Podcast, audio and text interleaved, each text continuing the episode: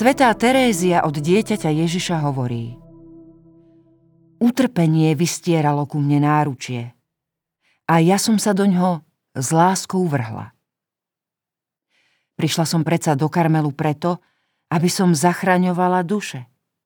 A najmä, aby som sa modlila za kňazov. Svetý František z Asisi po celý svoj život odmietal prijať kňazskú vysviacku.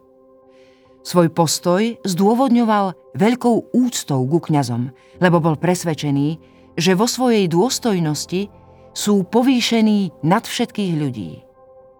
Považoval ich za duchovných odcov, za život a dušu tohoto sveta. Hovorieval, že keby na ceste stretol kňaza a aniela, najprv by podišiel ku kňazovi a poboskal mu ruky a anielovi by prikázal čakať. Lebo ruky kňaza sa dotýkajú slova života a majú teda väčšiu moc ako ľudskú. Dôstojnosť kňazskej služby však kňazov nechráni pred ľudskými slabosťami. Svetá Terézia od dieťaťa Ježiša to veľmi skoro postrehla.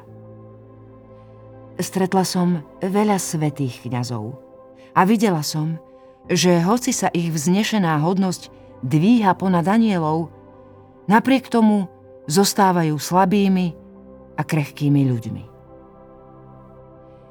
Nezostala však iba pri tomto svojom postrehu, ale nasadila svoj život a predovšetkým utrpenie, len aby všetci kňazi prekonávali svoju slabosť a aby rástli vo svetosti.